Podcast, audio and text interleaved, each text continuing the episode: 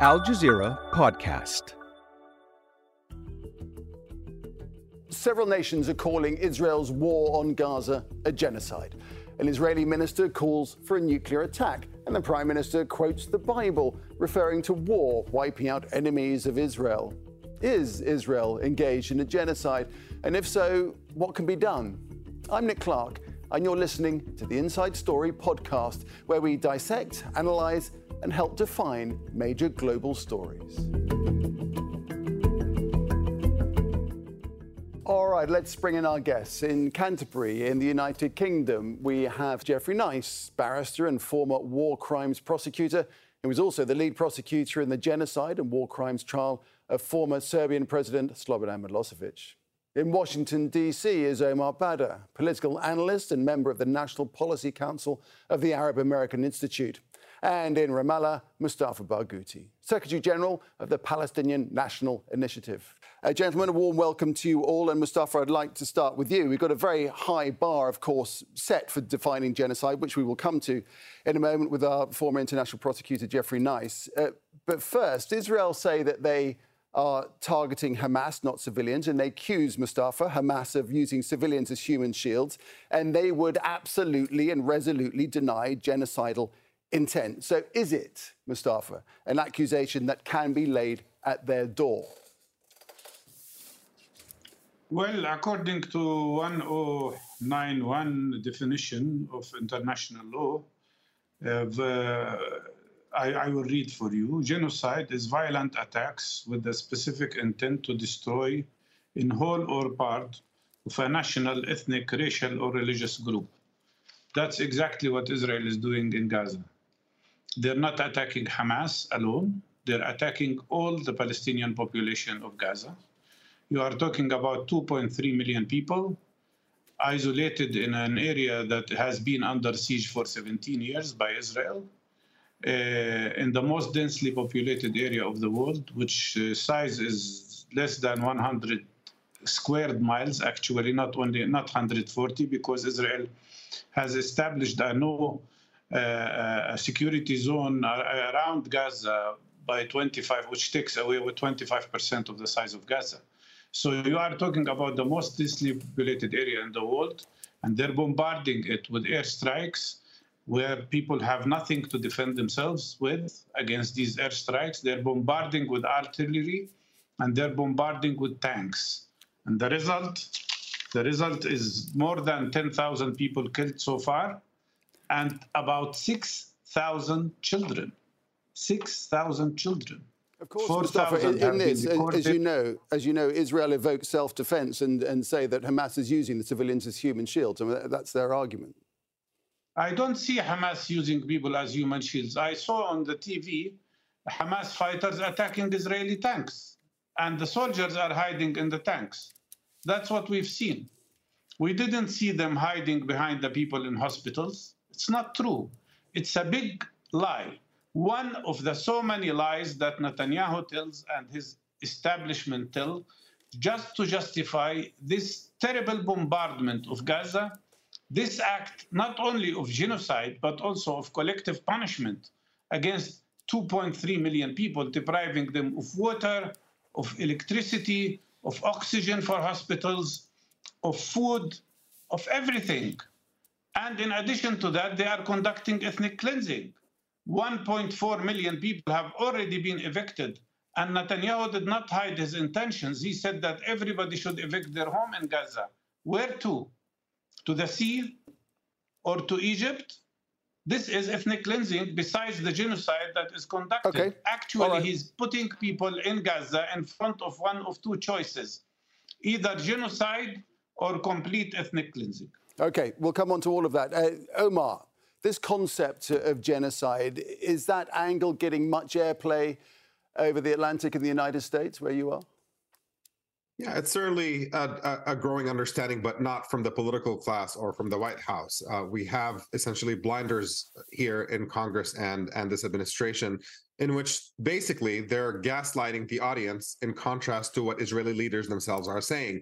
Now, I believe that Israeli leaders might pretend that the word genocide does not apply. But in terms of describing what they're doing, they have not been coy at all about the fact that their intent is to starve the entire population of Gaza, denying them water and food and electricity and, and, and so on, and saying that their bombing campaigns, they don't care much about accuracy. They just want to cause as much damage as possible.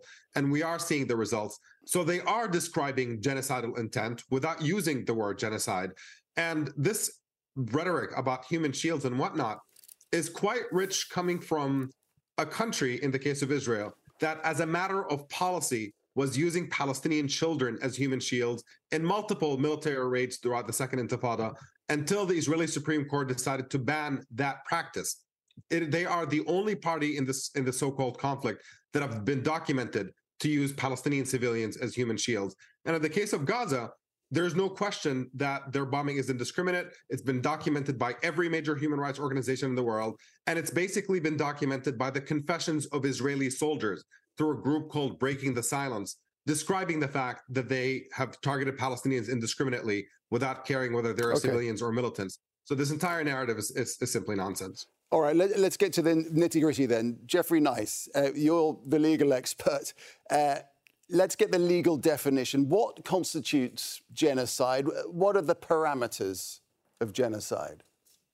So, the definition of genocide is certain acts committed with intent to destroy in whole or in part a national, eth- ethnical, ra- racial, or religious group as such. It sounds quite simple, and it is quite simple. It means if you have an intention to destroy a group simply because of whom they are. And if with that intention you have certain, you perform, commit certain acts, one of which is killing, but there are four others, then you may have committed genocide. And as your first contributor correctly and accurately said, effectively, you have to look for the mental state of the person who is alleged to have committed the crime. Is that person acting because he wishes to destroy the group uh, as such, simply because of whom they are. Simply in this case, it would be said because they are Palestinians. Now, obviously, evidence about that comes in different ways. It can come from the mouth of the person accused of being a genocidaire. It can come from publicity that she or he generates. It can come from the actions performed. There are many ways in which it can be performed. And usually, people committing genocide um, are very cautious to not to leave it too obvious what their mental process is. But it remains quite difficult to prove a mental process of an offender.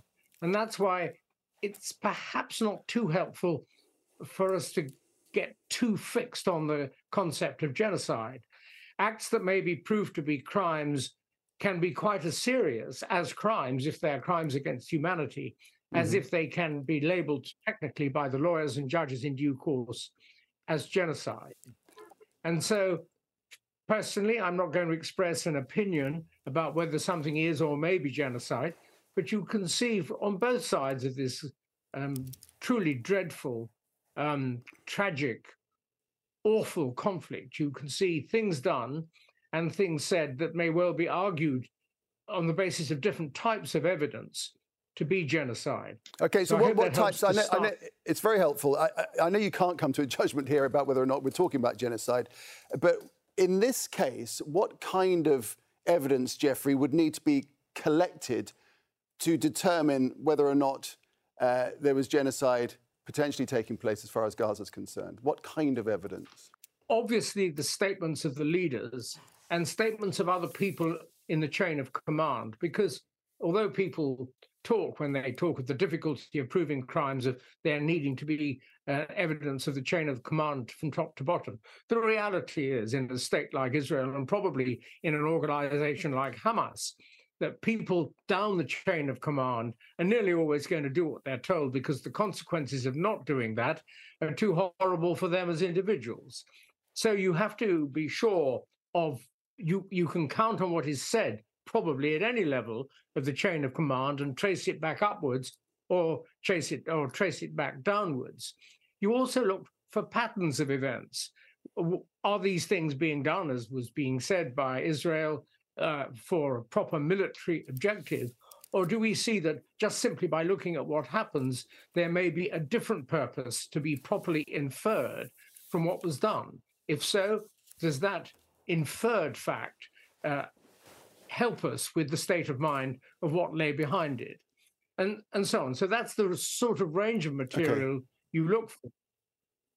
Yeah, yeah. You're talking about the statements of leaders, uh, Mustafa. I'm wondering you know, this, this business of the words that people say, and, and there have been plenty of words said by the Israeli leadership, the language and, and how that might fit into the framing of any particular prosecution. I'm going to play something in a second, but not just, just at this moment. But first of all, I just wanted to say these words from uh, the Israeli President Isaac Herzog, who said, There are no innocent civilians in Gaza, Mustafa. It is an entire nation out there that is responsible. We heard it a little bit earlier. I mean, it's, that's not the only thing that we've heard. We've heard an awful lot of that kind of stuff, haven't we? that's not the only statement. You can also see the statement of Eliyahu, who is the Minister of uh, Heritage in Israel, who said that a nuclear bomb should be thrown on Gaza and uh, to kill everybody. And uh, he said that after that, Israel can go back to Gaza and uh, resettle there. Uh, but let's talk about the issue of intent. I mean, you don't need really Netanyahu to come out and say, I intentionally want to commit genocide. No, no dictator has ever done that, or no criminal has ever said that. But what did he say? He and his spokesperson of the army said that every Palestinian in Gaza must evict their home and go to Egypt.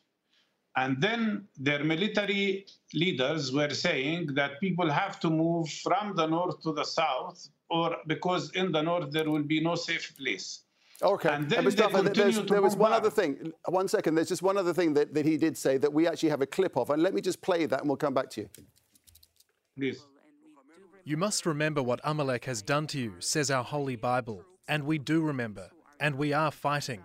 Our brave troops and combatants who are now in Gaza or around Gaza and in all other regions in Israel are joining this chain of Jewish heroes, a chain that started 3,000 years ago, from Joshua ben Nun until the heroes of 1948, the Six Day War, the October 73 War, and all other wars in this country.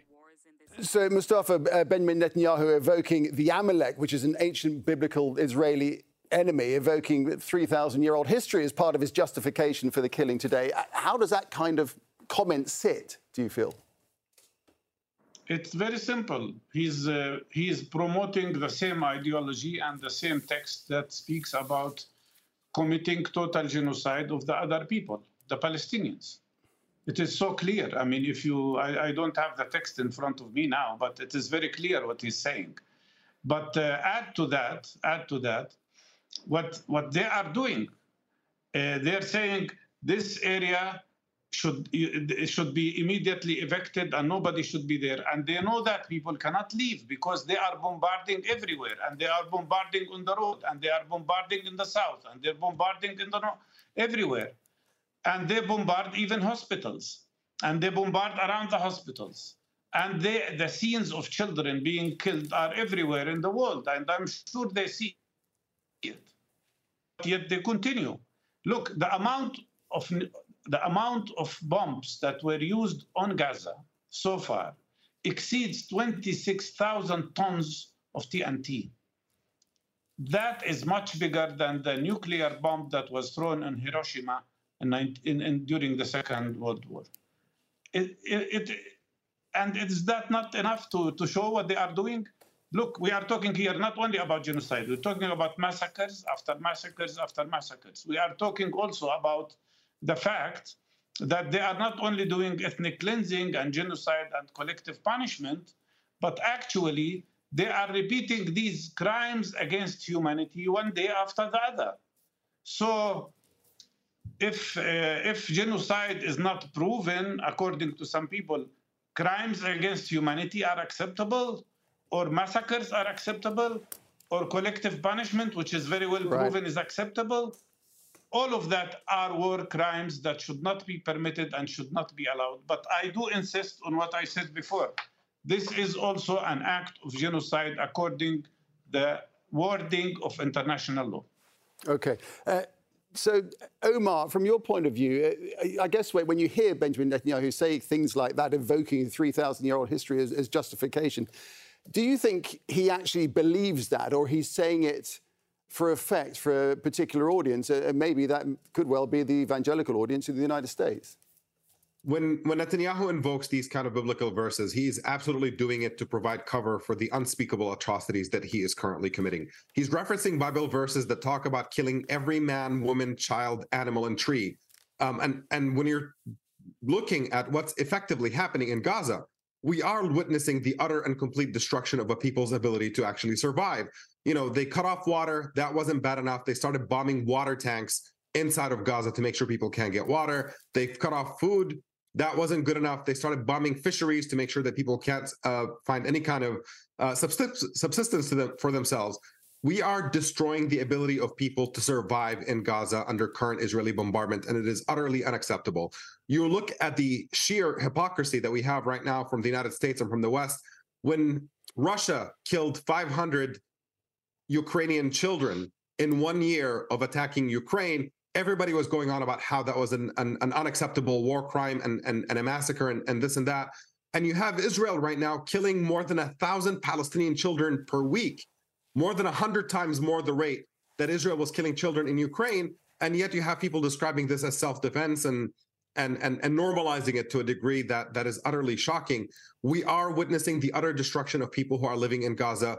All of Gaza City, there's not a building at this point um, that that still stands this is whether you want to use the word genocide or not. To me the quibbling over that becomes secondary to the fact that you are witnessing the destruction of a people and every person of conscience who is not doing absolutely everything they can right now to intervene and stop it is is exhibiting a moral failure. We are talking about a situation in which history will judge us right now for saying what where were you when this was happening and what have you done. And watching the united states provide cover for these kinds of atrocities while at the same time claiming to be an administration that cares about human rights and democracy and what have you. The hypocrisy is just unbearable, and it's right. time for this to be called out. That is a familiar refrain, isn't it? Why did we stand back and do nothing? Uh, Geoffrey, how does what is going on in Gaza fit into the parameters of what's gone on before with modern era genocides like Darfur or Rwanda or even uh, Bosnia Herzegovina?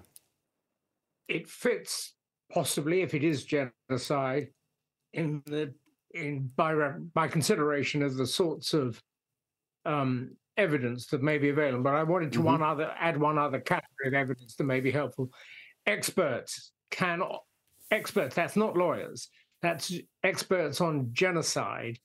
Can often enough, and we used this in the Milosevic case, look at one series of events that is an accepted genocide and read across from the evidence in another circumstance of the sort of categories of evidence you've got here and say one way or another whether that's genocide as well. And that's quite a helpful and very objective way to look at it. So you may want to get some of those experts onto your program. Mm-hmm. It fits in the most horrible way because it is, if it is genocide, because it is said to be the intentional destruction of part of humanity. And one of the rules we may think that all religions, as well as those with no religious belief, believe should apply is that humanity is single, and no part of humanity should ever think of having the right to or going about trying to eliminate any other part of humanity. I would like to add just a couple of other points before you perhaps finish with me. one is that the reason for perhaps being cautious in the way we use labels about what's going on is because it might further excite an already dreadful situation into people sure. holding views stronger on either side when I guess if you were to take the regular citizen from anywhere around the world who's neither an expert nor a specialist and say, What would you like to see happen?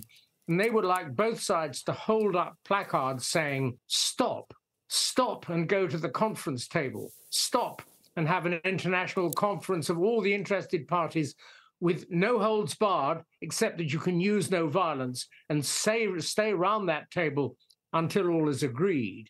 And the final point I want to make at this stage, if you'll permit me, is that one of the advantages and problems of the term genocide and governments is that if a government says genocide has happened, then it has, it, it is obliged, if it's ratified the convention under Article 1, to take steps. So governments almost never say genocide has happened. The only exception is that uh, America did it in respect of uh, U- Ukraine and Russia, but it never spelt out exactly on what basis it found a genocide to have been right. approved. Sorry, sorry, in respect of sorry, in respect of um, the Uyghurs, I think yes, but also it is possible for countries that have the courage to take Israel to the International Court of Justice, um, where on a different basis genocide can be dealt with. But we know from the past that Israel has always been extremely reluctant to uh, comply with orders of the International Court of Justice about either the wall or indeed about okay. um, the, the, about the settlements. It was in respect of the Uyghurs that yeah, the, the sure, sure. All right, Geoffrey, we're going to move on, but I appreciate that, that context. Fantastic. Uh, Mustafa, but what Geoffrey is saying is interesting, isn't it? Because the situation in Palestine has long been on the books of the International Criminal Court, long before the, the recent violence in and around Gaza. And the process of law has not helped the people of Gaza up until now. So why should it in the future, do you think? Well, because the issue is political, and uh, I hold every government in this world, including the government of Britain and the United States of America, responsible for allowing Israel to continue these war crimes. Any country today, any government in the West or, or in any other place who do not support immediate ceasefire, immediate ceasefire, immediate stop of these massacres will be considered as participant and, and complicit with the war crimes that are happening against the Palestinian people. And it is very important to understand the concept of genocide and the violation of international law to, to understand the general context. First of all, Israel has been allowed, since it was established, to be above international law and to be impunitive to international law with the protection of the United States in particular, but also many other Western governments. The second point is that the people of Gaza, who are they? 70% of the people of Gaza are refugees who have been ethnically cleansed by Israel in 1948 through acts of massacres or genocide, if you want to call it so. 52 massacres were committed then in 1948, and 520 Palestinian communities were erased to the ground, and people were forced to become refugees. And now they're coming after these refugees, not only putting them under siege for 17 years, but conducting six wars on them and then declaring bluntly that they have they want to ethnically cleanse them out of Gaza.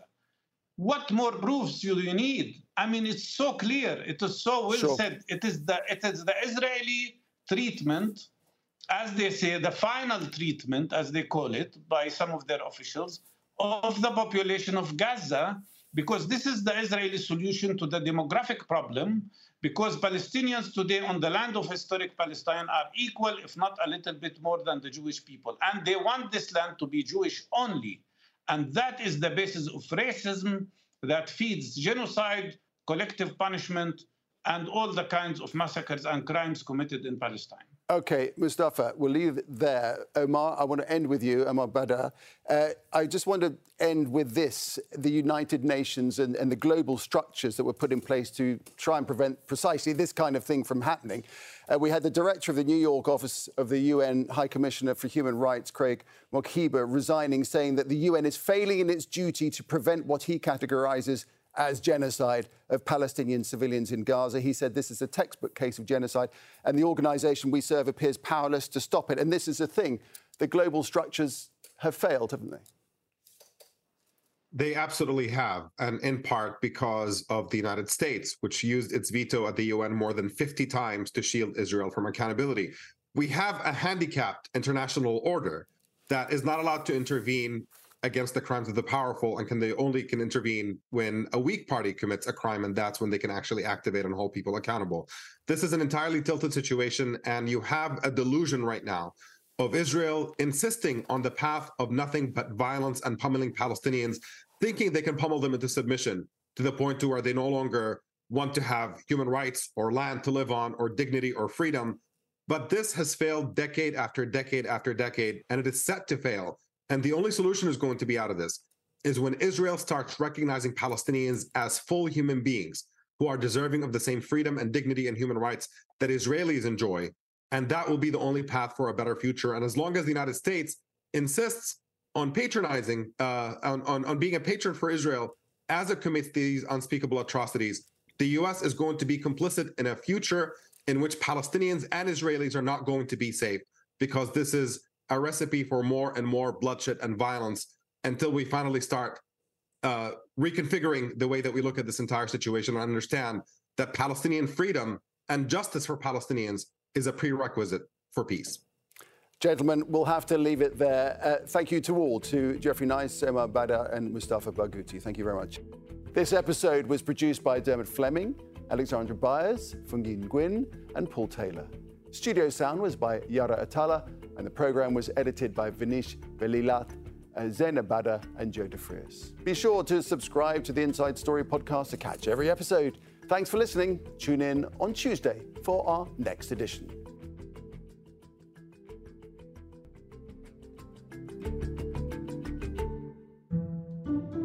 On this episode of The Take, we take you through Gaza's long past, stretching back centuries, so we can understand its present. That's The Take by Al Jazeera. Listen wherever you get your podcasts.